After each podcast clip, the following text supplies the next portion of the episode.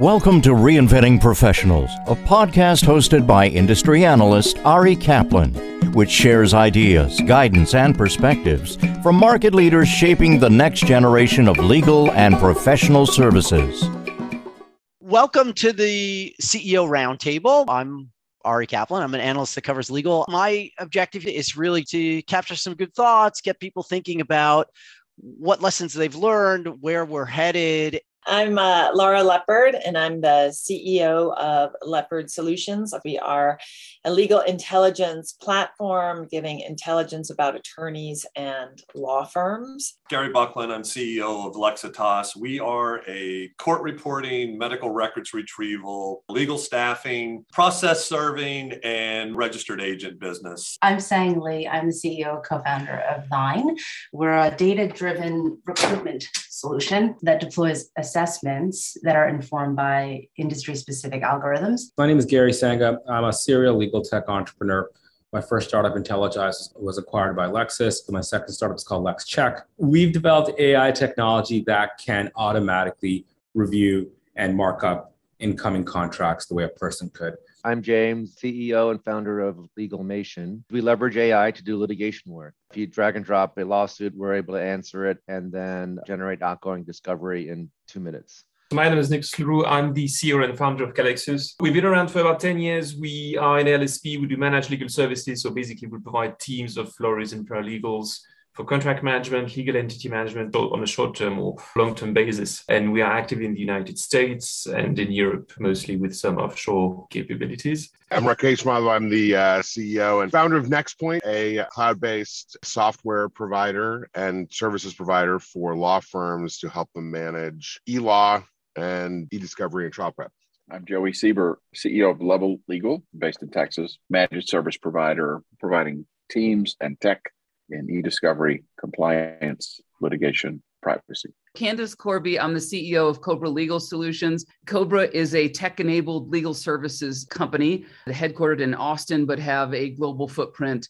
So I'm Ram Vasudevan, founder and CEO of QuisLex. We're an alternate legal services provider. We reduce risk and cost for our clients in litigations, corporate, M&A, and compliance. We work mostly with Fortune 500 and Fortune 1000 companies and several of the large global law firms as well. Where have you discovered an opportunity for your business in 2021? The whole stereotype and cliche the legal is very late adopters to tech, late adopters on the technology S curve, etc. As generally it's proven to be true, right? Legal and healthcare have been laggards. I do think that's changing now. I've been pleasantly surprised at people's willingness to be early adopters, to try out new tech. The venture landscape obviously bears this out. In general, the attitude towards being early adopters to legal innovation has really changed for the better. We have over a thousand employees, and we were a hundred percent in facility based organization that we had to pivot but not only for our employees, for our customers too, because attorneys were concerned about, and rightfully so, is somebody sitting in the corner coaching the witness during a deposition. You know, we can't see it, it's remote. The best thing that came out of 20, late 20, and certainly 2021 for us was the adoption of remote depositions using technology. You would never do a document review project remotely. Now, all of a sudden, that's also acceptable. So I think, you know, educating the client base on all the great technology is out there has not only helped them be more efficient, but has helped us be a much more efficiently run company everything's moving much more quickly. Decisions are being made more quickly. Technology is being adapted more quickly because it was forced upon them. A lot of these companies would not have made some of the decisions that they did if it wasn't for COVID. It took a lot of the stodginess and reluctance out of some of the decisions to move forward in a new way and really pushed the timeline up probably by a decade. I think these are all great insights. My view on this is that COVID brings challenges. Trying to find new clients in conferences and, and travels is very difficult.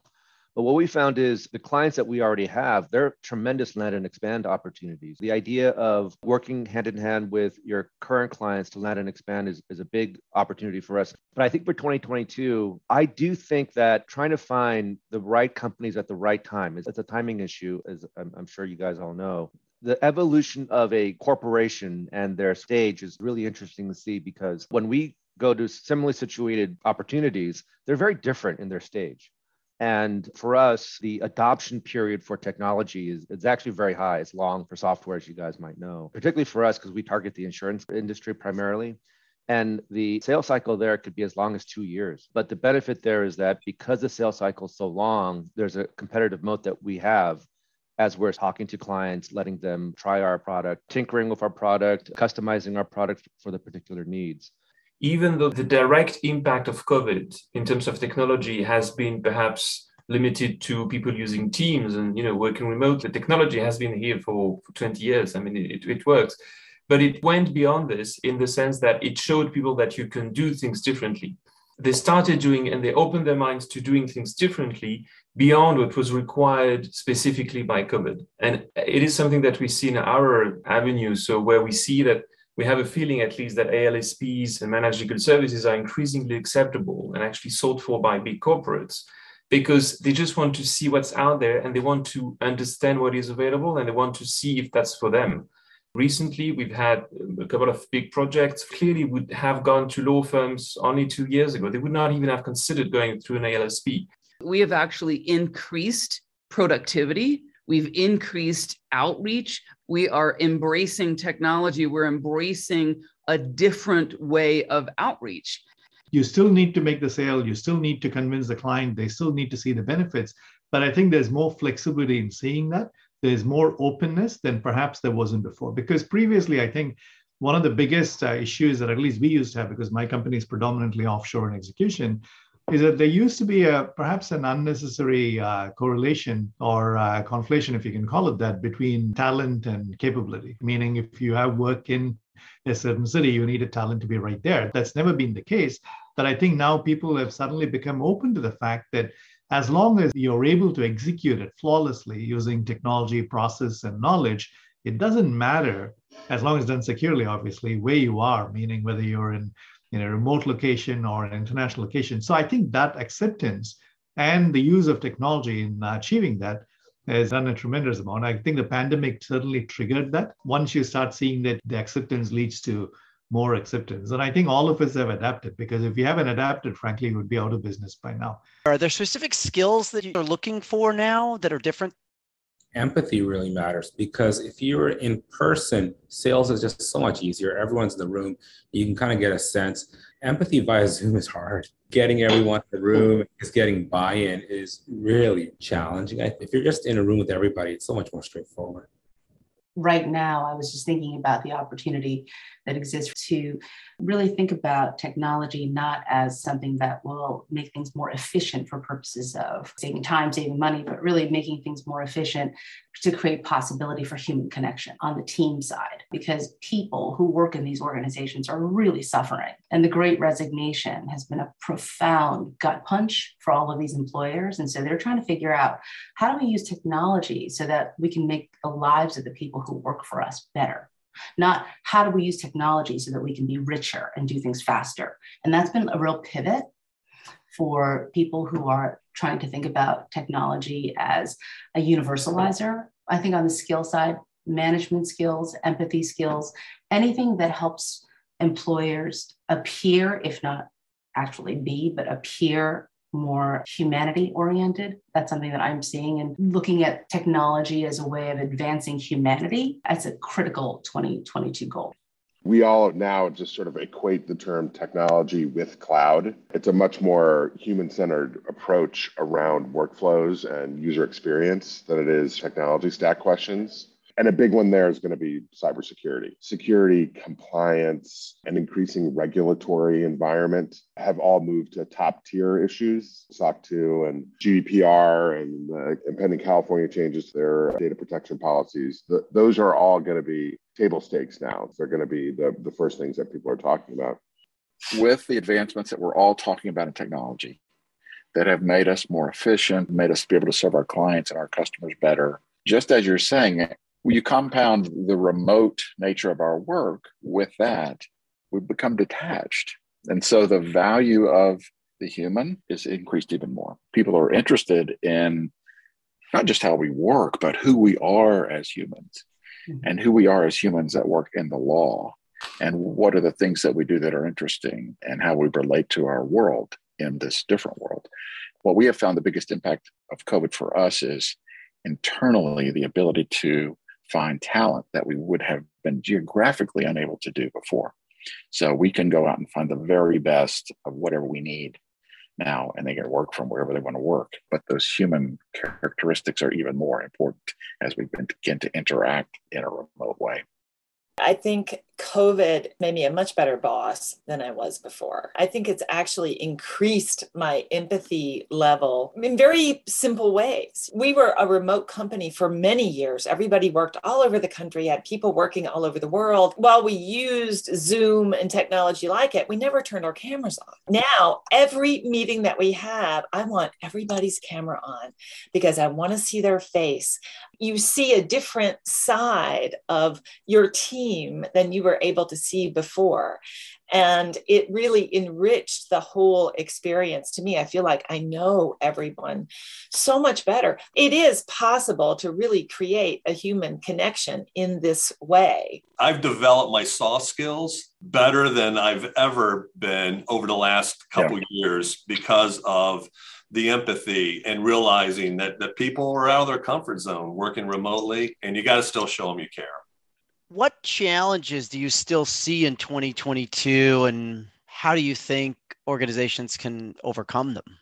There's so many challenges for all of us, I'm sure. One is talent. You can't ignore people are leaving. It's a very mobile workforce. For us, we're trying to find where, where can we source good talent. We've been going to this sort of H1B market. I stumbled upon this really because when we put in ads at Indeed, I was just shocked at the number of foreign-born candidates and um, interviewing them, and they're they're fantastic. I'm actually quite shocked that more companies don't rely on this sort of talent pool. I, I think you have to be somewhat flexible in type of candidate you want. A lot of what we do is a lot of experimentation in, in the innovation side.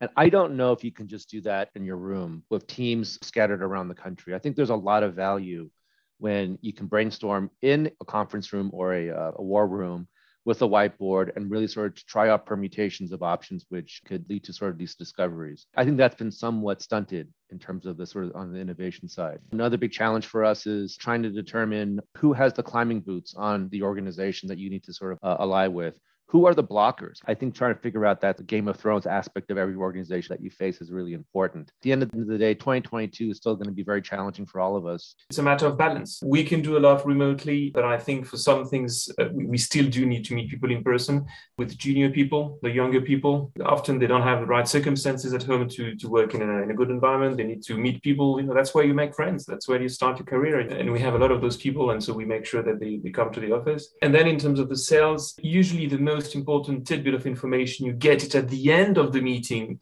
when mm-hmm. the person walks you back to the elevator, and then ah, that's the real driver. That's what they're looking for. And with Zoom meetings, that didn't work. So once the relationship is, is established, I think it works. But to really get the relationship going or to to get it past the finish line, I think you need to meet people in person the overarching theme of the challenge of 2020 is un- continued uncertainty. We don't know what's going to happen everybody really wants to get back, but are we really going to be able to? And so it's flexibility. Uh, we want to be in person, but perhaps we can't. How do you adjust? There does seem to be an impending crisis that is going to, I think, come to the forefront. I'm very concerned about the professional development, particularly of our more junior members. You know, the people earlier in their careers are missing missing out on now what's going on years of those opportunities how are you all navigating client expectations in this environment? Clients expect that much, if not all, of the work is going to be done remotely through distributed teams. And so we've jumped over that hurdle at the time that we saw it, and everybody kind of had to do it together. But in terms of expectations going forward, there's good news coming out of this is that everybody has learned to be more understanding and flexible. And so, how do you meet client expectations, flexibility, and recognizing that those may change too? And you just have to keep all of your options open. One of the things that we're doing right now is we're hiring a lot of project managers, both on the tech side and on the uh, managed review side. And some of our larger clients actually want to meet the candidates, whether it's virtual or in person. So that didn't used to be the case. Pre pandemic, you assign somebody to the project, and now some of my clients actually want to meet the talent. It's being more open and transparent with our clients more so than I think we ever have been before. I don't really see that the, the whole COVID situation being really an obstacle or, or difficulty in any way in the delivery in the delivery of services because everyone's got used to it really. What about travel? Do you expect to travel more next year? Expect to travel less? Right now, yeah, we've signed up for numerous conferences, but we don't know, you know, until the time gets here if they're really going to be in person or not, because there were lots of cancellations and switches last year. I, I really, really hope that I'm on the road more. And every time I've been on the road for the last six months, it's been extraordinary. I mean, people are so happy to see we brainstorm with our clients. And so- are people tentative about new initiatives for next year? We've all adapted quite a bit and we'll continue to. So if there's stuff that needs to get done, you'll get it done. It doesn't matter whether it's a lockdown or not a lockdown. I mean, you're still going to do things both business and personal. That we have already seen. So I do have to say, and I think several people brought up this theme that the difference is look, we have a lot of money in the bank. I don't mean money literally, but experience in terms of what you've done. It's easy to draw down on that. But for someone in the first five or 10 years of uh, their career, they don't have that money in the bank, both literally and in terms of experiences. And if you can do these things entirely remotely, I think that's great. But the danger is that do it for several years, you end up being a gig worker. And I think that's good for the short term, but not good for the long term. So if you want to develop the career, if you want to develop the relationship, if you want to develop the so- softer skills without that experience that you and I have benefited of interacting with people in person, I do think it's important to interact with person. And that's the biggest challenge that the pandemic has given us. And it's going to continue into 2022 because irrespective of what the seriousness of the variant or variants are going to be, I think we have become more fearful, rightfully so, and perhaps more cautious. And I worry about particularly the younger generations who, if they're exposed to this for four or five years of continuously wearing a mask or being reluctant to shake hands or to hug someone, now it may be entirely justified. I'm not sure what long term consequence on the society we are unleashing, irrespective of the business. I do think that someone with under five or 10 years, five years experience for sure, benefits a tremendous amount by being in the office, by informally being, uh, you know, meeting with their peers, meeting with senior people, meeting with other juniors, because you build so much of moral character by doing that that is difficult to do entirely online right? I mean moral character not just for work because a lot of times people confide in you ask you those things that they may be reluctant to send an email about.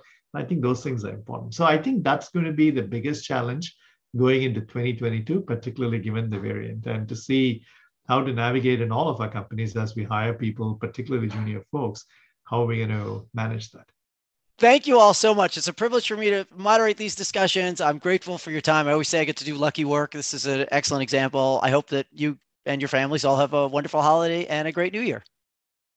Send all of you. Best, Thank best you. wishes. Thanks, everyone. Bye. Hi, everyone.